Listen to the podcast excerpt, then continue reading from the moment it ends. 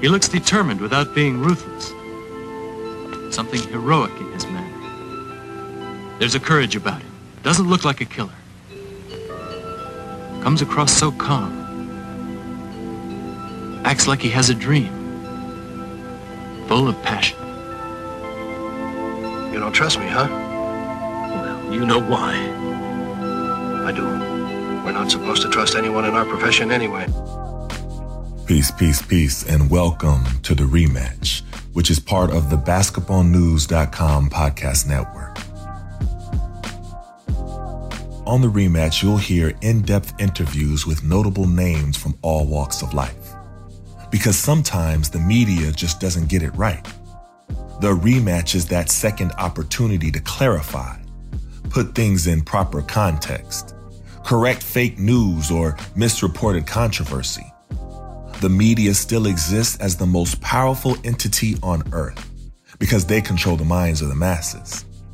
I'm Etan Thomas, and the full truth is what we are aiming to catch. Many media stories omit details that would dilute their clickbait roar, and that's why there's a need for the rematch. Today, I sat down with former NBA player Brian Grant.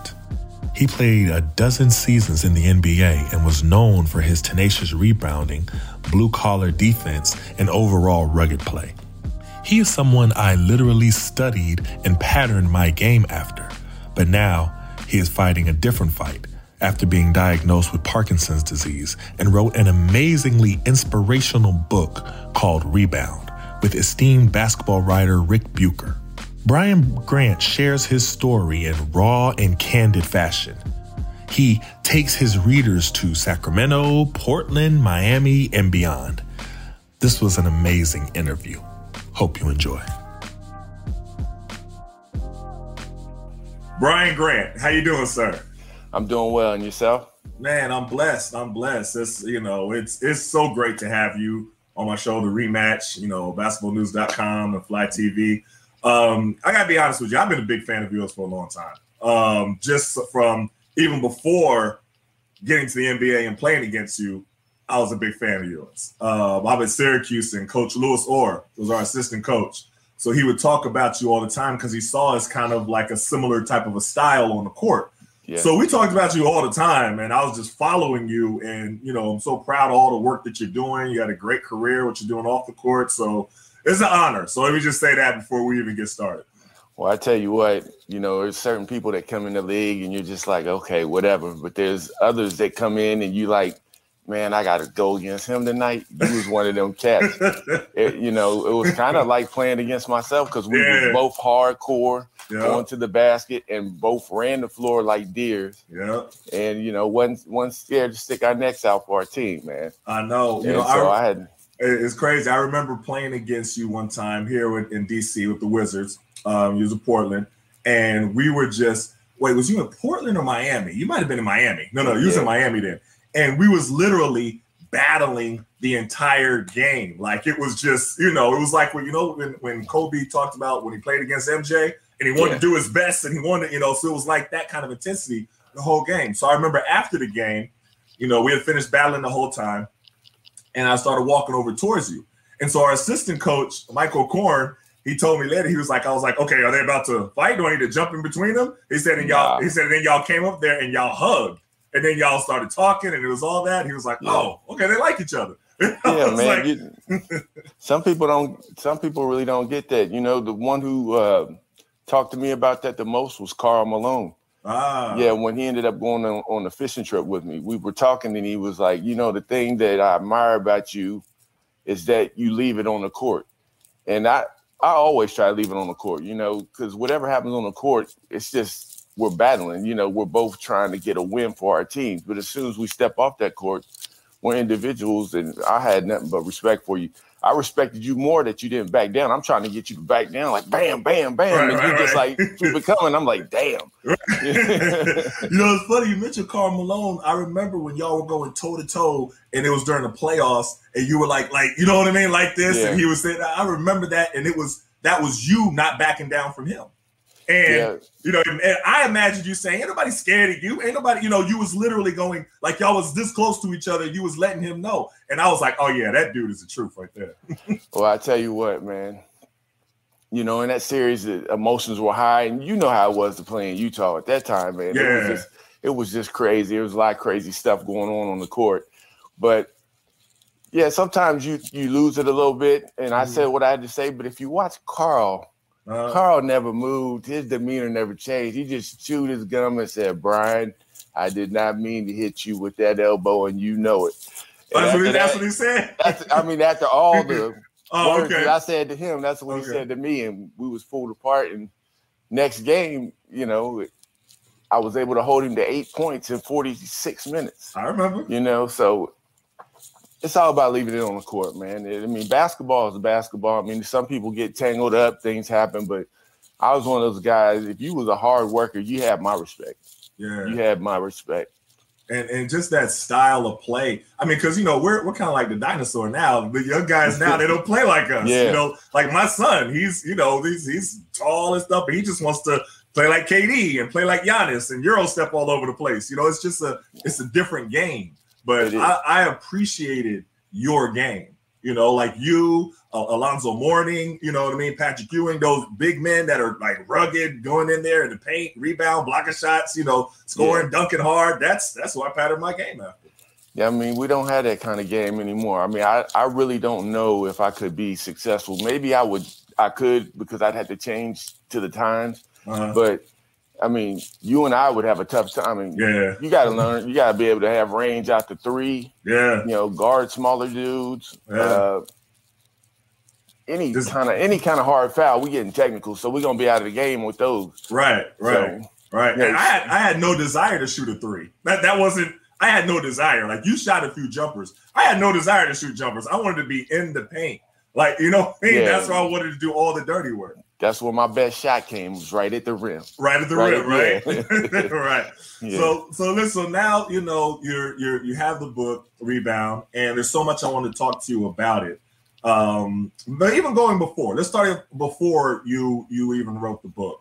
Um, at what point did you come forward with Parkinson's? What what- you know? Because for a while you kept it quiet, and I'm Yeah. doing a little bit of you know watching some of your old interviews and things of that nature because I was following you.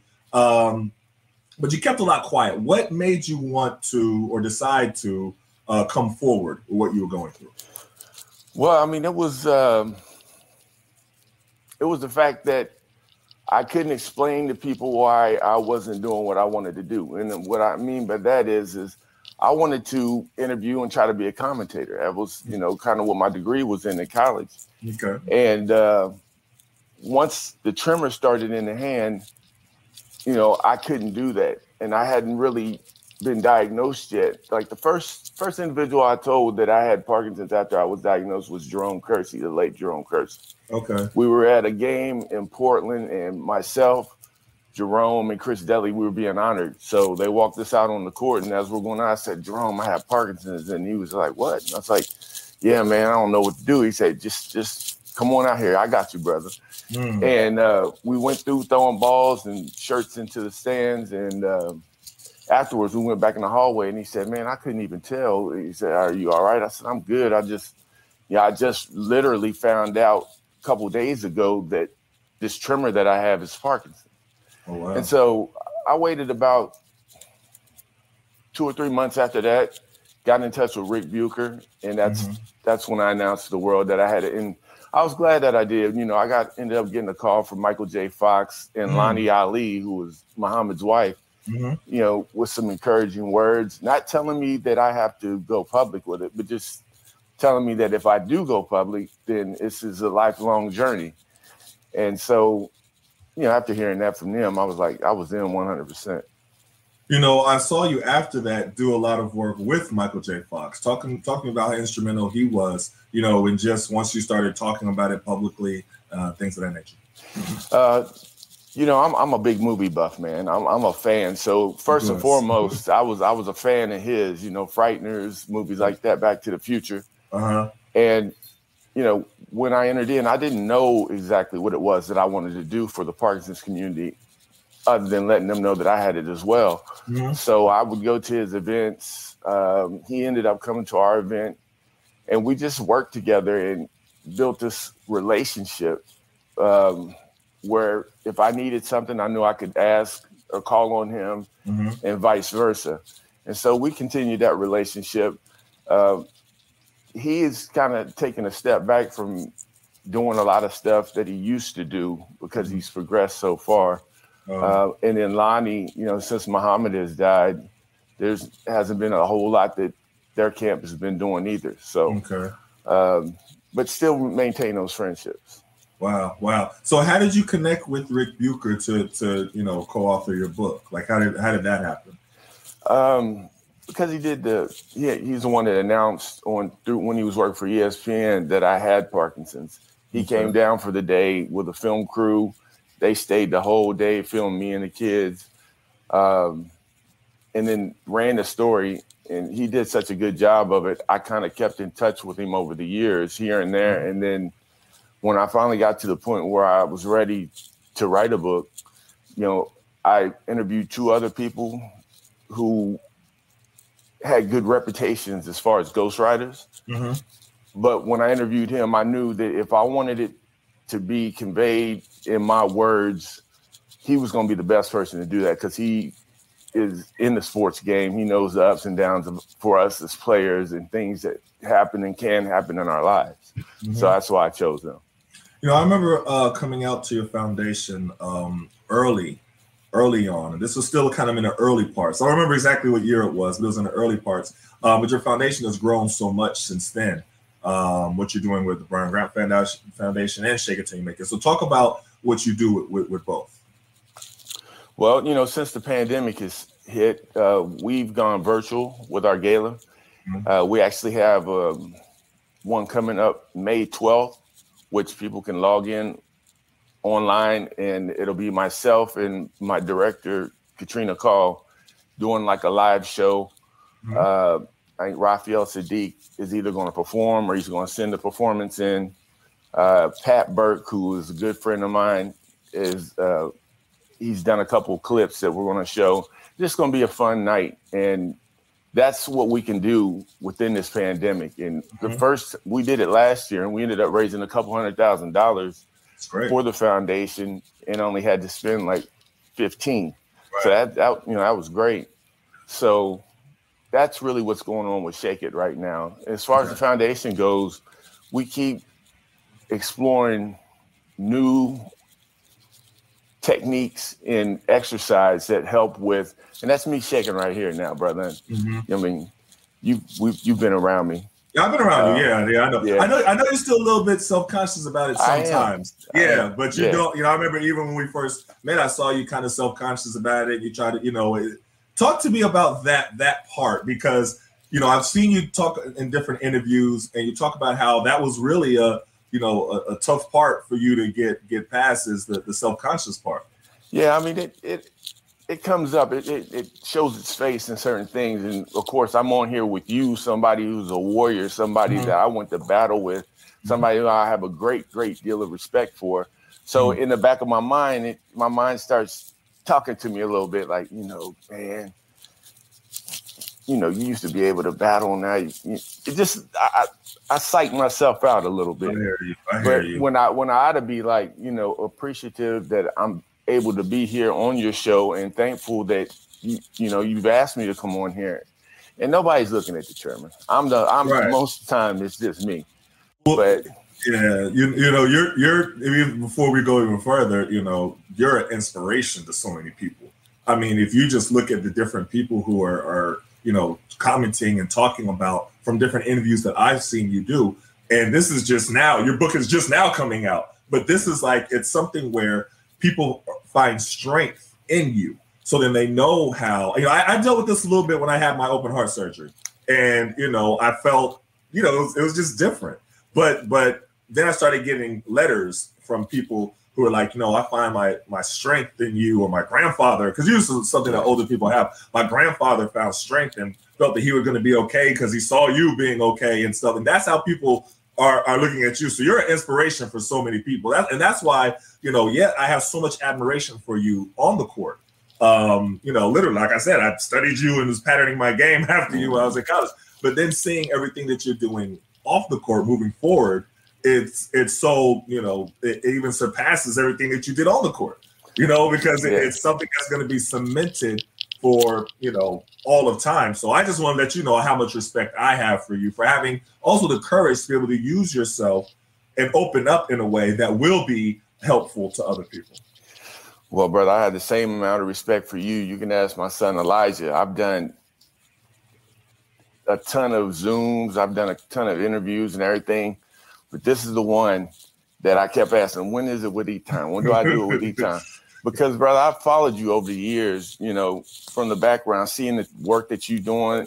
I mean, you're a very, very intelligent brother, and you convey your messages so clear, man. And I just want to say I appreciate you and what you're doing in the community with all different different topics, Right, you know, different topics, and you know that it's not intimidating to me, but it. I got so much respect for it. I don't want to mess it up on my turn on Oh, your no, on your no. on your show. Oh, not at So all. Not at all. It's I just had, I, had some, I had some butterflies coming on here, man. No, you don't need that. You know, it's But- funny. Uh, Let me say this even before before we go. Uh, start talking about the book in particular. I always got, and I want to ask you. I never asked you this, but I always got people mistaking me for you, or like they would come up to me and they were like, you know, you look just like Brian Grant. You know, and, and sometimes I was like, okay, is it just the locks? We both have locks. You know how people are. People think Yeah. all brothers look the same, especially with locks. I mean, I've had people ask me, you know, about LaVar Arrington. I mean, uh, you know, uh, Shazam from Different World. You remember him? Yeah, Someone yeah. somebody swore I was Shazam. Lady at the train asked me if I was Savion Glover. I was like, wait a minute, he's like two feet shorter than me. But like with you, people were like, well, no, y'all kind of look alike. So this is a little bit Yeah. different. So I, I got that all the time. Yeah, no. Um, and we battled. And, and honestly, if you watched the game the night before and saw me playing against somebody, and the next night saw Yeah. your team playing, you, you would say, "Damn, is that the same person?" Right, we right. go at it so hard. Yeah, You know, we went at it so hard. We was just them scrappy dudes that scrapped on the inside. You know, stepped up, helped, great defense. Didn't shoot many jumpers, but Right. definitely was gonna get that offensive rebound and tap it Oh, back for in. sure. Yeah, that was so- that was our bread and butter. You know what I Yeah, mean? So absolutely, that was- absolutely. that was great. All right, so let's talk about the rebound. Like, um, there's a lot of directions that you went in this book.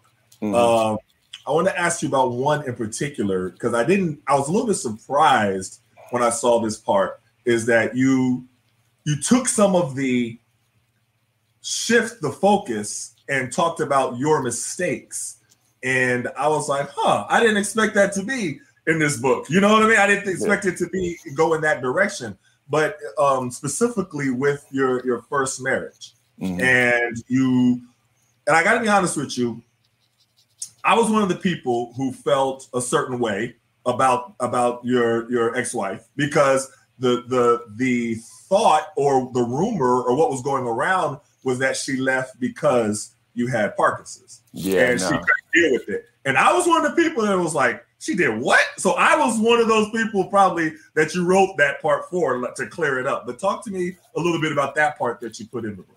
Yeah, no, I, you know, I've always known I had a story that's worth reading. Like if I if it wasn't my story and I read, it, I'd be like, damn, I can't believe all that stuff happened to that that cat.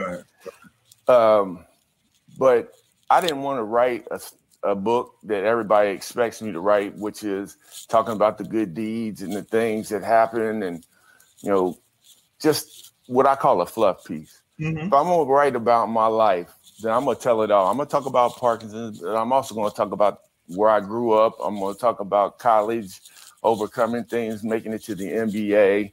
You know, afterwards having my struggles and getting to this point where I'm at right now. And I always knew that I wasn't. It, this wasn't a book to blame people. This was a book for my own redemption to put what I done out there. And the number one thing I wanted to clear up was the fact that I felt that a lot of people thought that she left because I had Parkinson's. Brother, I ruined that thing throughout my NBA career. I mean, cheating. You know, I had a son. Um you know, all this stuff, and she stood by me. But the one thing that I couldn't do, and that was kind of, you know, the last straw was when she started her career in Zumba, because she's big time in Zumba. Right. If your wife or somebody knows Zumba, say Gina Grant, oh yeah. Right, right, uh, I couldn't support her because of things that were going on with people within her organization uh-huh. and friends of mine who used to play. Okay, And so I couldn't I couldn't respectfully, you know, follow that and then pushing her away, and then that's what led to things starting to really crumble. Uh-huh. And and that was, you know, shoot, that was before before I even knew I had part. Right, right. Okay, yeah. got you, got you. Yeah. yeah. So I, I just thought that was interesting that you put that part in there because you didn't have to. Literally, yeah. you didn't you didn't have to, and and you know you put that on there to kind of you know like I said shift the focus and and clear the air. Yeah, and I thought I thought that was really big. But there's so much else that you discussed in the in the in the book. Um, you know, what are some of the main messages that you want people to get out of it? Like, what are the main, especially dealing with Parkinson's? Because now you're, you know, like you said, Michael J. Fox kind of took a step back. Muhammad Ali's uh, wife kind of took a step back. So now you're, you know, the main person really out talking about, you know, awareness and everything like that about Parkinson's because a lot of people still aren't really that clear about it, to be honest with you. So you're educating people as well as helping other people with it. So you have a lot that you're doing right now, but talk about that aspect. Well, you know, there are there there's a big Parkinson's community out there that I've become a part of. Um, and we're not talking about people who are in film, people who are well known. We're just talking about everyday people. And connecting people is one of the best things I've been able to do is connect people from Portland to groups in the Bay Area to groups in uh, Delaware, uh, Miami. And so we we just we as an organization try to continue to connect people and talk to them about being proactive about their disease with nutrition and exercise. Mm-hmm. Um, as far as being at the forefront, there are several leaders out there who are, who are pushing ideals and, and meds that are currently helping us as patients. Mm-hmm. But you know, connecting people, staying connected to people is the best way you learn about this disease. I tell you, I've learned more about Parkinson's from other Parkinson's patients than I have from my neurologist mm. because everyone's so different. And I could be in a room with five people, or you and I could have the exact same symptoms, look alike, everything. And meds that I take might make you super sick. Uh, and meds that you take might hype me up or make me fall asleep because right. it's everyone's brain is different. And so just trying to connect people, continuing to connect people. I think I think one of the things that you're open about is the you know in throughout your book is the struggle of thinking in the back of your mind. You mentioned it earlier about what people are thinking about you. You talked about the story about you know um, you was at in line for a I believe it was a for something and you were looking around thinking if you know if everybody's looking at you you know but and not mm-hmm. and not thinking that they're looking at you because you're Brian Grant. You know what I mean? And playing right. the NBA for 13 years, but uh, looking at you because they're looking at your tremors. Like, talk about that aspect of it that you that you dealt with a lot in the book as well. You know, we're both six eight, six nine. You know, we're, we're some tall brothers. We're big. Mm-hmm. Um, some of us a little bigger than others. I know, right? yeah. But uh, yeah, it it's just that insecurity that sits in, you know, being so tall, I'm already being looked at because right. I'm tall. And I think I've kind of gotten past that over the years. Uh-huh. But then when I get put in a situation where I time my meds to go and do something, and that time go, goes over, and I can feel the tremors and stuff starting to come back, mm-hmm. that's when I get nervous and start sweating because I'm like, I start thinking what I would do if I was a little kid and I saw a big giant shaking, you know, didn't know nothing about it. You know, I start playing out all these scenarios in my head.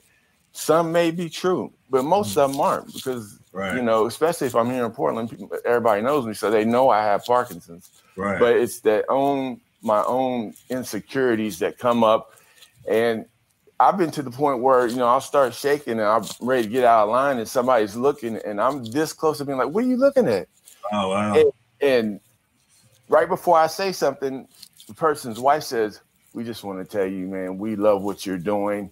My husband has Parkinson's," and I'm just like, Oh, wow. "Man, thank God I didn't," you know. Wow. Um, so yeah, I, I, I got to watch myself with that, but it's it's I'm getting better. I get better each and every year, each time. It's Right. it, it's not something that just automatically happens with people, man. You know what I mean? Of course, of course, it takes time. But Yeah. that's but that's what you're stressing in your book. Talk to me about uh, what else you're talking about in your book. You know, you you you you in the subtitle you you put you're finding out what really matters, and Mm-hmm. I thought that was like a good transition when that started um, towards the end of the book when you're talking about you know your family. You talk about your your, your legacy in terms of um, you know your, your your your children, and you know when you know when we talk about our kids, your whole your whole face just lights up. Talk Right. about that aspect as, as well. You know, when when we came up with the title, finding out what really matters, I kind of found out that through the process. I've always known that my kids matter. You know, it's not like I'm saying I didn't know that they didn't matter, that they matter.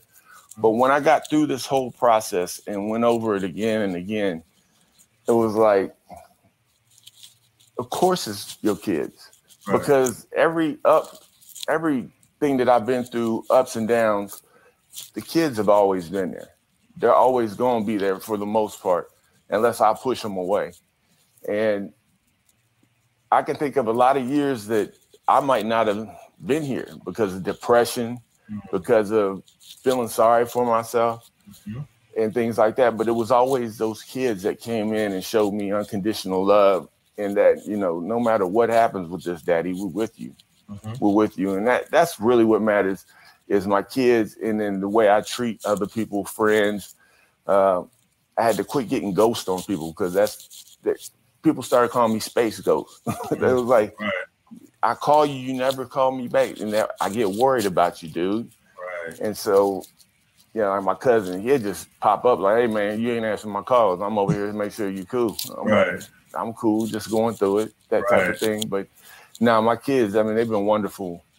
Um, they they've been wonderful through this whole process, and it, it it's only going to continue. You know.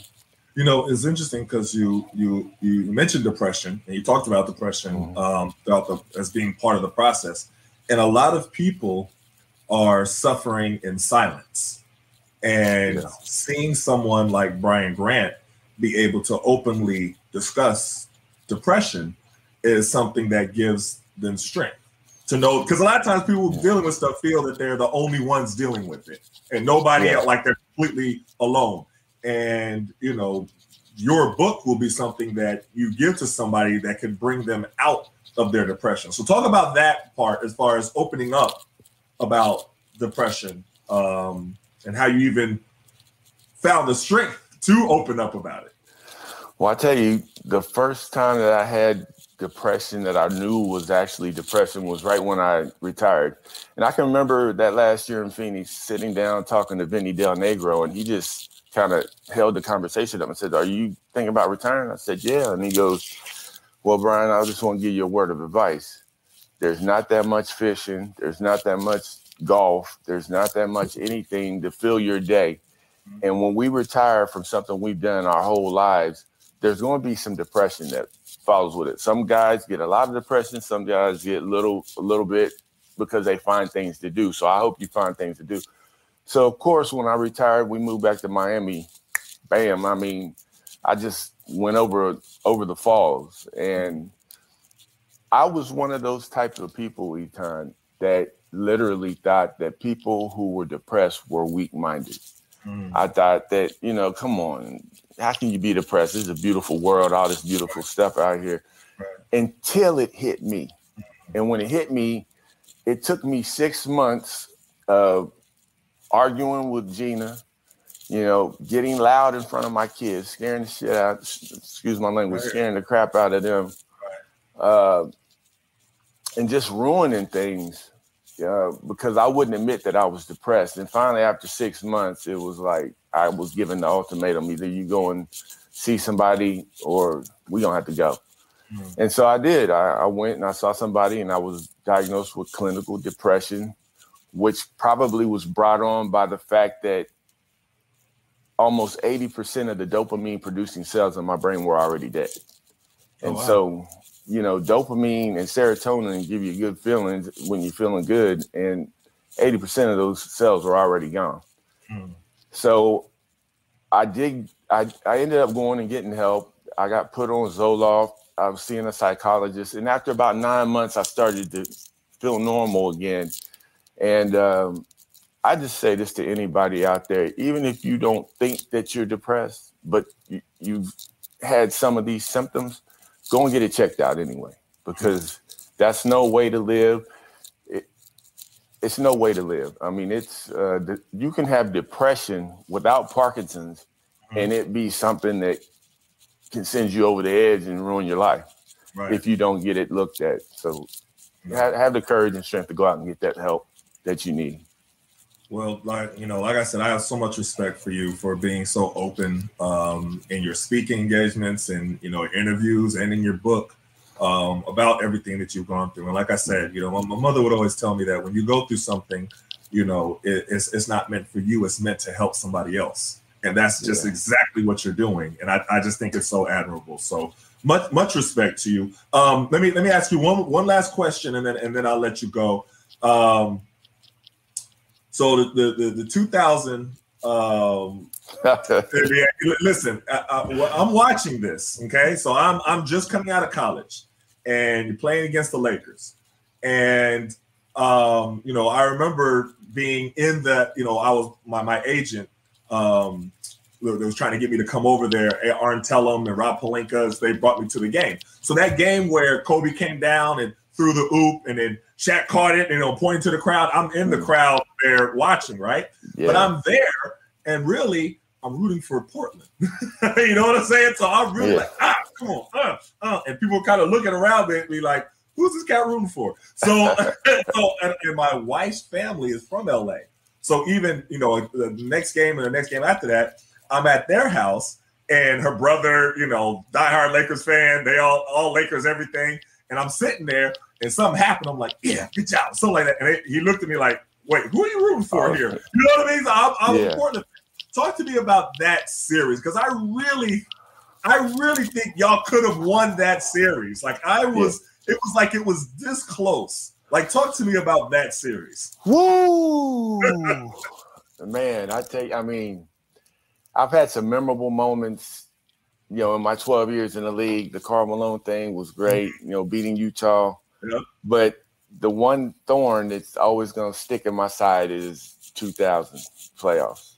Mm-hmm. You know, we came out the box, beat them game one in LA. Yep. We're feeling ourselves. Yep. They beat us three games in a row. Yep three games in a row. Now our backs are against the wall. We got to come back to LA. I think we go back to LA. We win a game. Then it comes back to Portland. And maybe I got maybe I got where we played at. We, we ended up tying the series 3-3. And the game started off with us being super hot. We're hitting everything, man. Steve's hitting threes, Pips hitting threes, um, Damon and we get to that fourth quarter, and I think there's maybe like six minutes to go. Someone shot a three pointer. I don't know if it was Horry or if it was Brian Shaw, shot a three pointer and banked it in. And I can remember being on the bench going like, "Oh my god!" Just something came over me like, "Here they come!" Right. And for the next maybe eight to ten possessions, we could not buy a baskets. Sabonis fouls out. I go in, you know, I'm playing with five fouls, and you know, Jermaine. And it just came down to the end. And I remember that play, that play so vividly because I'm holding Shaq. You, you know, you, you felt it too. Right. I'm holding him, trying to keep him from coming in the lane, and I just see Kobe blow past whoever he's on, and I'm thinking, there's no way I'm gonna step over there late and let this cat posterize me. Right, right, right. I'm hoping that my help side is gonna come down and crack down on Shaq. So I jump over like, uh-huh. hmm, stop. Yeah. And up goes the ball. yeah. I turn my head. Shaq dunks it. Those arms out. Yeah. And I, I really wanted to trip him. Yeah, You know, like, yeah, yeah. You know, he running. I'm like, want to just stick my foot right, out, like, right, right. But uh, it was, it was. I mean, when we walked into that locker room, man, it was like we, you know, it was like if we'd have been little kids, we'd have been all crying. But we Yeah. grown as man, we sitting Right, there right, going, right. just looking around, like, does anybody have anything to say? You know, nobody had nothing to say. It was like we could not believe we just lost that game. We uh, had that game the whole way, and they turned it up, and they they went on to be the, you know, dynasty team that they became, and our team just started fracturing off. Yeah, You know, and I had to go on get ghosts. Went down to Miami, yeah. play for, go into a situation that was looking real good when Zo was healthy. Right. Eddie Jones, Tim Right. Hardaway, Dan Majerle, me at the four, Mase. Yeah. Know, so yeah, that was a tough series, man. But y'all had them though. Y'all, y'all, it didn't turn out right, but y'all had them cats. And, and and I don't care. Lakers fans don't want to admit it now, but they were shook a whole lot of times in that series because it looked like y'all had them. Y'all had them on the ropes. Yeah, that, that- there's something, something funny about them ropes, man. Like when you get somebody up against them ropes, you got to finish them You got to finish. them. because right. they're gonna be desperate and start swinging back, and you know, let our guard down and slip one in on us, man. And that was the one that took us out. Right, right, Took right. us out. Man, but great career. You know, like I said, so much respect for you. Love all the stuff you're doing now. The book is called Rebound. Um, out now, um, out at everywhere, Amazon, you know, whatever, every every different place. So please go and get it. So much respect to you. Thanks again, uh, Brian Grant. Hey, brother, thank you for having me on. I'm available anytime you need me, man. I That's mean that. That's uh, me too, though. You know, yeah, stuff with your with your you know galas and your stuff with your foundation. Definitely want to get back, you know, involved with it. Now, you know, doing a whole lot of stuff. So just let me know as well. Will do, man. All right. You have a peace. good one. You Peace. too. Bless. Thank you for listening to the rematch. You can find more episodes on basketballnews.com, Apple Podcasts, Spotify, or wherever you're listening. Be sure to subscribe and leave a review. You can also find my articles on basketballnews.com, along with exclusive content from Kenyon Martin, James Posey, and more. Follow me on Twitter, Instagram, and Facebook at Etan Thomas 36. Let me know what you thought of this episode and who you'd like to see as a guest. I would love your feedback.